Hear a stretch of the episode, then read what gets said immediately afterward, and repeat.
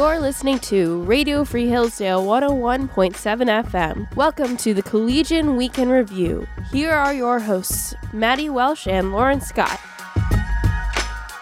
Welcome back to the Collegian Week in Review, where we give you an inside look into Michigan's oldest college newspaper. We're your hosts, Maddy Welsh and Lauren Scott, and today we'll be talking to reporter Jacob Beckwith about his experience attending and writing about the March for Life in Washington, D.C. We'll also be talking to Jillian Parks about a story she wrote about two siblings who are on the club hockey team together. Then I'll talk to Lauren about the opinions page this week, and then Lauren will talk to me about an obituary I wrote about a longtime board member of the Hillsdale College Board of Trustees.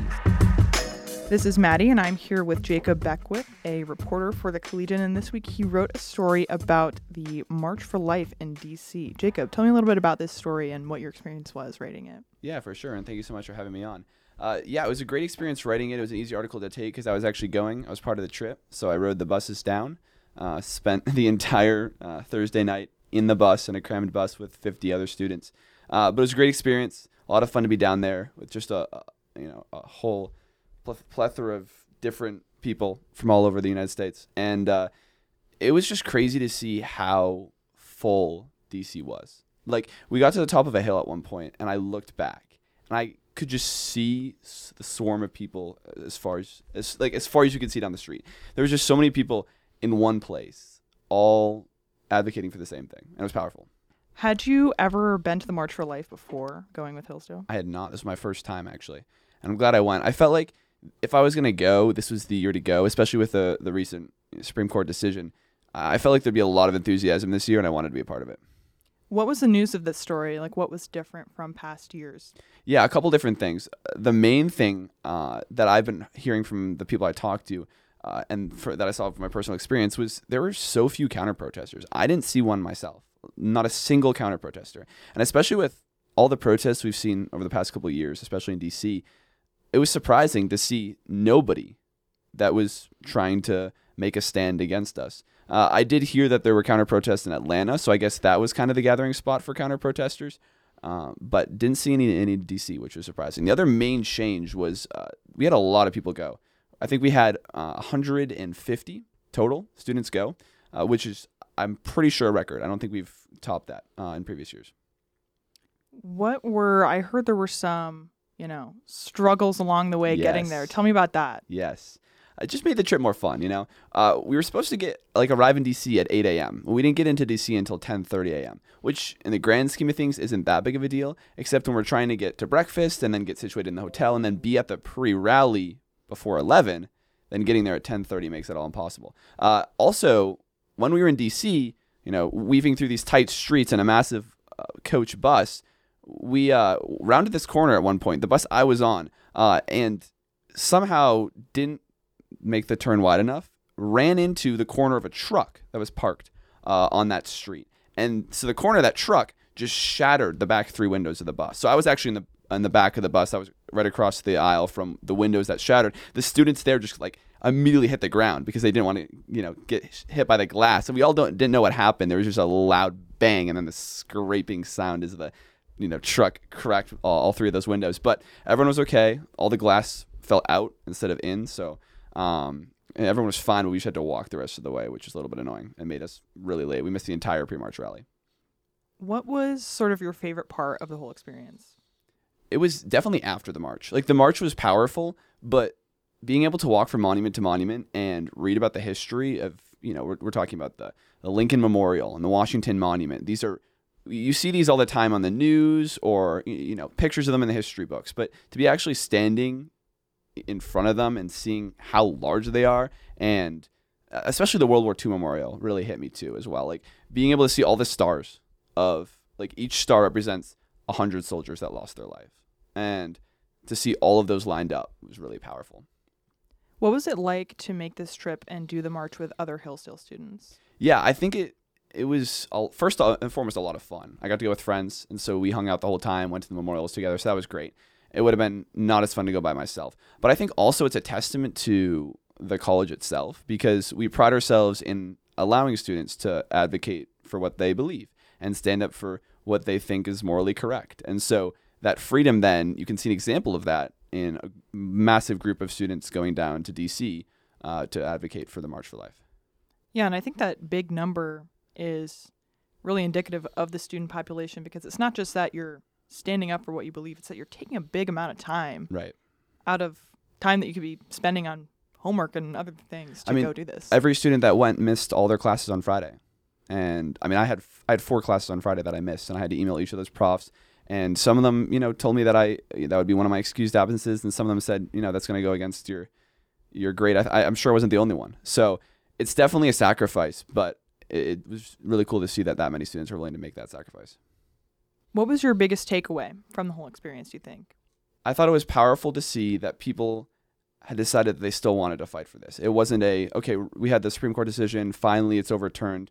Now I can kind of that box is checked and, and kind of stop talking about this, advocating uh, for this. It, was really powerful to see people still showing up to have one of the largest March for Lives we've ever seen, and people knowing that now we have to have legislative change. It's not just a Supreme Court issue anymore. We're not. I mean, th- what was really powerful about the march itself is we marched to the steps of the Capitol building, whereas in all the previous years, we would march to the steps of the Supreme Court because that's the change we wanted. And now that finally we've had that overturned in the Supreme Court, we march to the steps of the Cap- Capitol because now it's uh, in the hands of legislators. Well, thank you for coming on the show, Jacob. Thank you so much for having me. Radio Free Hillsdale's The Collegian Week in Review continues. This is Lauren, and I'm here with Jillian Parks, the Collegian social media manager and reporter. She wrote a story about a special kind of camaraderie in club hockey. So tell me about this, Jillian. I did write a story this week about a special kind of camaraderie, is what Lauren called it. Um, I'm going to call it siblings because they are. They are brother and sister. It's Austin and Lauren. They Austin graduated in 21, and Lauren is now a junior slash sophomore. I think things are tricky because she transferred or whatever. But yeah, so basically, Lauren joined the club hockey team this year because her brothers always played hockey and they've always she said that it was a really inspiring thing to watch him love the sport so much. And so austin decided to come back for like weekend games to help with either scrimmages practices or giving pointers. Um, so they basically get to share the ice together. Are they pretty close as siblings from what you can tell from talking to them? he she said in the interview that i had with her that they he is her best friend. So i would take that and say yes quite close Now, I know that Austin kind of had a little journey traveling to Texas right after graduation, but then he decided to return to his alma mater. So tell me about that. He moved to Texas and he was a middle school teacher. He was supposed to be a sports coach of some sort. I can't remember which kind. But then things got all swapped around last minute and he ended up teaching history and English. Then he got a job offer from somewhere in northern Michigan. At least, I think it's north of here, at least. And he works there now. He's a reporter for Michigan News Source. And he really likes his job there. So, fellow reporters, shout out gang. But yeah, so he moved up here to do something he, I guess, likes more. He gets paid more. And he gets to be close to his dear, dear sister. Tell me more about Austin's hockey journey and how Lauren has been influenced by that. From what I gather, Austin played in high school. No, he didn't play in high school. He thought it was cool in high school. And then he came here to college and they kind of took him under their wing, the team did. And he basically learned alongside them with like what other roller hockey knowledge he had, but nothing ice hockey related. And once they took him under his wing, he found out he really enjoyed the sport and that he was actually really good at it. So he continued along that path throughout his time here, and they were in the playoffs his junior year. Uh, and then COVID hit. And so they weren't unable to go to playoffs. And then COVID was the rest of his senior year. So the hockey team did not come back. And so he actually didn't get to finish out his time here, which is a major bummer. But now he gets to come back and kind of revive that that experience for him. What is special about the club hockey team at Hillsdale? I hear there's a few significant things to mention. Well, um, so the Hillsdale hockey team is co-ed, but Lauren is the only girl. They don't discriminate on the basis of gender. Um, but Lauren is the only woman because hockey is a dangerous sport from what I can tell. They're in a non-contact league. Like they're not allowed to be checking each other and stuff. But they're on the ice. Accidents accidents are bound to happen. So there is a little bit of worry there. All right, thanks for joining us. This is the Collegian Week in Review. This is Maddy, and I'm here with Lauren, my co host and the assistant opinions editor of The Collegian. She's here to talk to us about the opinions page this week. Lauren, I heard that there was an interesting opinion uh, or set of opinions on the page this week about a certain Disney princess. Tell me a little bit more about that. Yeah, so the opinion section loves to do side by side opinions from time to time. And this week it was about whether Mulan is a Disney princess or not. And, you know, at first I did think it was a little silly that a college newspaper, a respected one at that, was running two articles about a Disney princess. It just seemed kind of, I don't know, didn't we leave that behind in like first grade? But to my surprise, it did spark quite the conversation in the collegian office. And so, for those of you who haven't seen Mulan, myself included, it's about this. For shame. I'm sorry. I mean, I saw it when I was really little, but I don't even remember the basic plot really. But I know that Mulan is like a warrior girl, and she's not born into royalty, and she doesn't marry into royalty. The person she marries, his name is Shang, at the end of the second movie, is just a general in the army. He's not even a prince. And let's say that this guy even was a prince. The second movie technically isn't Disney canon, which means it's not officially part of the Disney storyline. So, these opinions, you know, one girl was arguing she was a princess, the other was arguing she was not. And I believe the girl who's saying, who said she was a princess, took a definition of the word princess from Urban Dictionary, which basically just meant a princess can be someone who is heroic, which seems like most anybody could be a Disney princess with that kind of definition. But nonetheless, it sh- it did strike some conversation. Do you think it's good to have more lighthearted pieces like this in the Collegian? I do. I think even the lighthearted pieces can bring about topics of significant importance.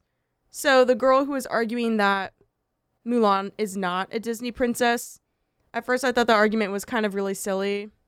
But when I got to the end of her piece, she made the point that if Disney is redefining what a princess is, who are they to say that like a man or an animal couldn't be a princess?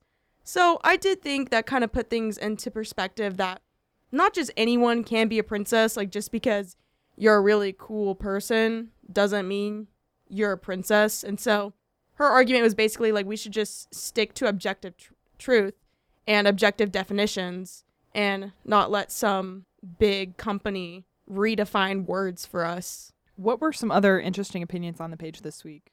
One that I really liked in particular was one about our food catering service, Metz Culinary Management, and how they should start providing lemons and soy sauce in the dining hall. And when I first read this, I kind of thought it would be just very much of a personal preference type thing like, oh, this person must really like lemons and think soy sauce tastes good. So I didn't think it would actually be like that significant or worthy of making anyone consider this request. But I will have to say I was wrong. As I started to read the opinion, um, the writer went into a lot of detail about how lemons are a really great source of nutrition.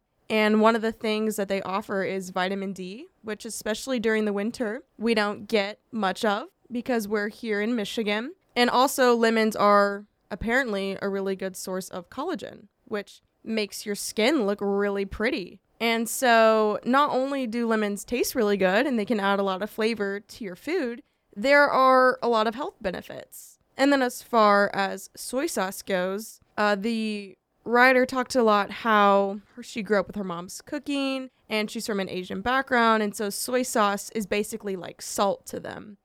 And it is pretty often that Metz will provide a sort of stir fry, but there will be no soy sauce. And for someone who comes from an Asian background, um, which there are many students on campus who do, it's kind of like serving fries without salt. So having soy sauce would actually be a really good addition to um, the dining hall. So, both two things that at first glance I kind of thought were insignificant, but as I read more, she made really great arguments about it and she convinced me. Well, thanks for sharing, Lauren. Yeah, of course. This is the Collegian Week in Review. This is Lauren, and I'm here with Maddy Welsh, my co host and the news editor of the Collegian.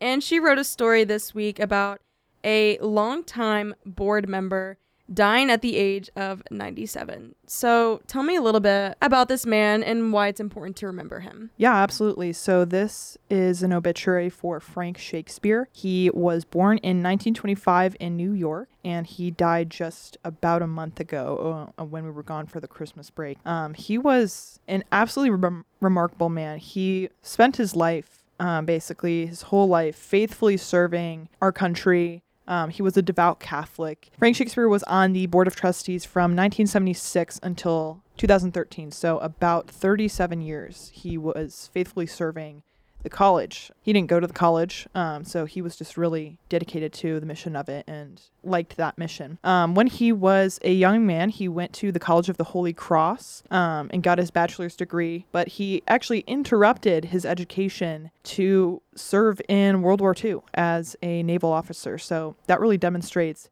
his commitment and his love for our country.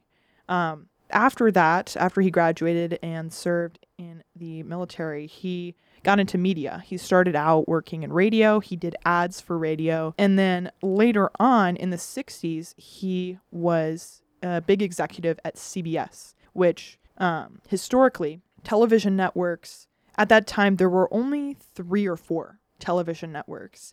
Um, so, absolutely everything that was on TV came from these three or four networks. Uh, and so, the fact that he was at the top of one of those is huge. I mean, that, that shows you that he was a huge person in media and he really knew his stuff and knew what he was doing. Um, after he worked at CBS for a while, he worked on Richard Nixon's presidential campaign trail in 1968. So, what he did for that is he worked with a team of media experts, one of whom was Roger Ailes, who um, is the who was the founder of Fox News. Um, so, working with a lot of other big names. Um, and what they did is they made television promotions, one of the things they did for Richard Nixon. And this really changed the game of political promotions. Um, they, Nixon had a little bit of a shaky image. He had not really looked super great in the public eye. As we know historically, that would become the case once more at the end of his presidency. But at the beginning of his presidency, you know, he won. He won his election. Um, and arguably a big part of that is the political advertisements that Frank Shakespeare and this team of people put on TV. What they did is they made him seem more conversational, more close to the people, um, would use images and language to just promote his image and, you know, make him look good. That's what a promotion does. So since then, television promotions for uh, political candidates have been almost indispensable. Um, and before Frank Shakespeare and this team for Richard Nixon, they were not what they are now. So he was huge in that, which is a really interesting and long lived legacy that he made. Um, after he did that, he was appointed by Richard Nixon to serve on a government agency relating to communications. He, um, in that role, dedicated a lot to freedom of ideas. One thing that he did is he had libraries who were under um, this agency. He had them include more conservative reading materials in their libraries. Um, so he was really dedicated to, you know, that freedom of ideas and promoting that. Um, probably the most fascinating thing about uh, Frank Shakespeare is that later on, he actually was a diplomat under Ronald Reagan. He never had had any plans to become a diplomat. Um, but he was friends with Ronald Reagan. He worked in, um, you know, communications and, and government under Ronald Reagan. And Reagan knew that Frank Shakespeare had a great interest in Portugal and from a religious story that originates out of Portugal. He had always been fascinated by this religious story. Um, So Reagan approached him, asked him to be the ambassador to Portugal, which is not something he ever considered, but he did it and he served in that position. Um, and then later on, again, Frank Shakespeare was a very devout Catholic man. Um, Reagan asked him to be the ambassador to the Vatican, and he was only the second ever ambassador to the Vatican, which is super fascinating. While he served in that role, he was a part of um, the conversations that Reagan and John Paul, Pope John Paul II had in the midst of the Cold War. Those two men were great allies in the Cold War. They were dedicated to fighting communism. Um, and Frank Shakespeare was uh, a big part in, you know, he had relationships with both men. So it's just very fascinating how he was a part of that era of history. And it's it's an era of history that we, you know, take very seriously at Hillsdale. So very fascinating. What did Dr. Arnn have to say about his friendship with Shakespeare? Yeah, Dr. Arnn um, was able to talk to us a little bit about Frank Shakespeare. He said he was a great friend. He said that he was, um, you know, very lively, um, but also very respectful, very gracious. All right, thank you, Maddy.